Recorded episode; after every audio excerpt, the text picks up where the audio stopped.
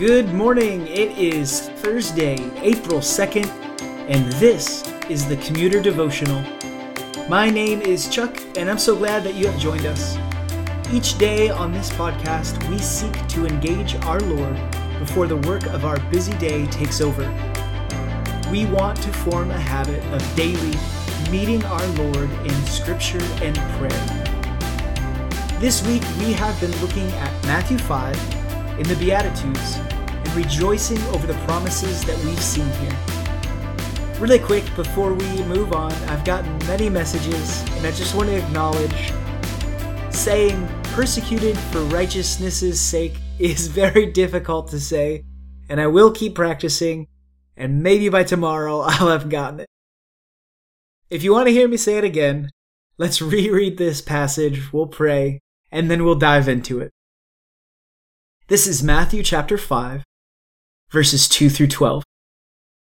And he opened his mouth and taught them, saying, Blessed are the poor in spirit, for theirs is the kingdom of heaven. Blessed are those who mourn, for they shall be comforted. Blessed are the meek, for they shall inherit the earth. Blessed are those who hunger and thirst for righteousness, for they shall be satisfied. Blessed are the merciful, for they shall receive mercy.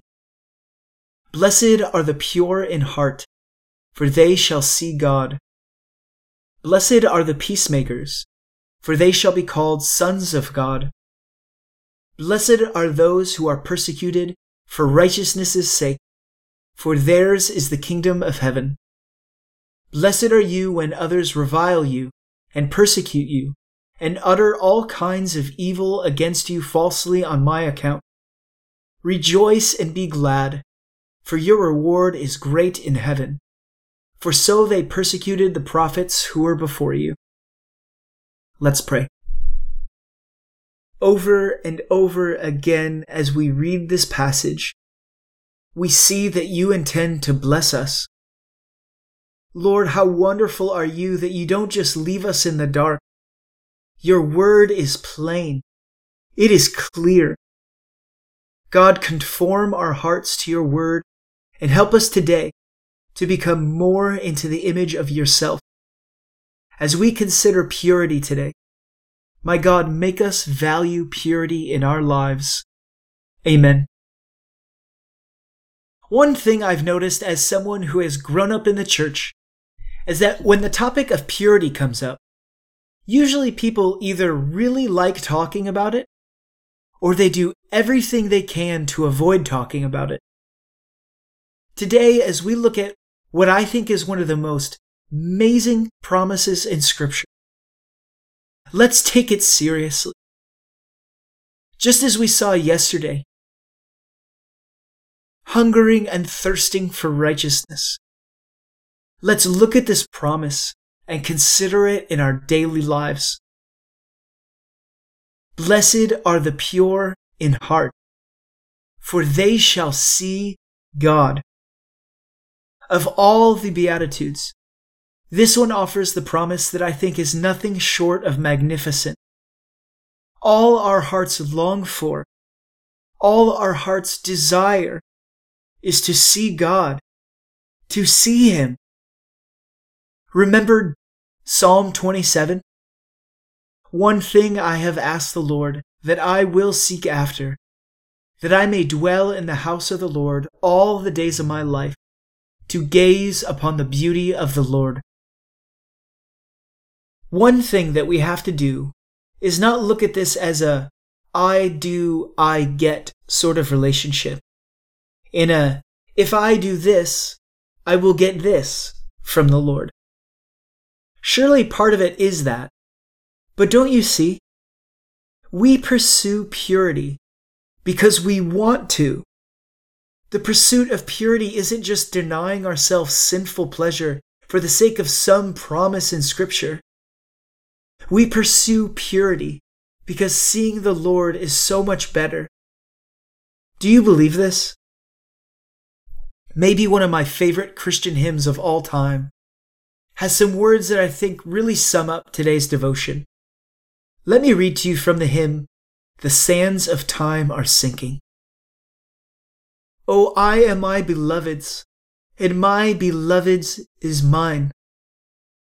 He brings a poor vile sinner into his house of wine. I stand upon his merit. I know no other stand, not even where glory dwelleth in Emmanuel's land. Now listen carefully. The bride eyes not her garments, but her dear bridegroom's face. I will not gaze at glory, but on my King of grace. Not at the crown he giveth, but on his pierced hand. My Lamb is all the glory of Emmanuel's land. As we go today, consider what purity looks like for you. In the secret and quiet moments, do you believe that seeing the Lord is better? That gazing upon the bridegroom is more beautiful than anything? That keeping our eyes and our ears and our hearts pure before the Lord is worth it? Let me close us in prayer. Lord, as we go today, be with us. Show us our impurity. Against the light of your holiness, it seems that all of us is dirty. All of us have parts of our lives where we let impurities creep in, and Lord, we want to be seen by you. And we want to see you.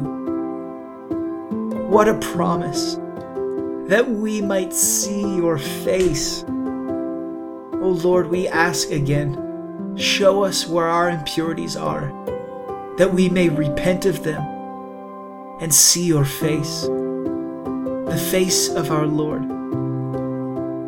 Father in heaven, be with my listeners today. Bless them and care for them like a father does for his children. There is none like you, and we want to be near you today. Teach us to be holy like you are holy, pure like you are pure. We love you. Not to us, but to your name be the glory. Amen. Go in peace. I'll see you tomorrow.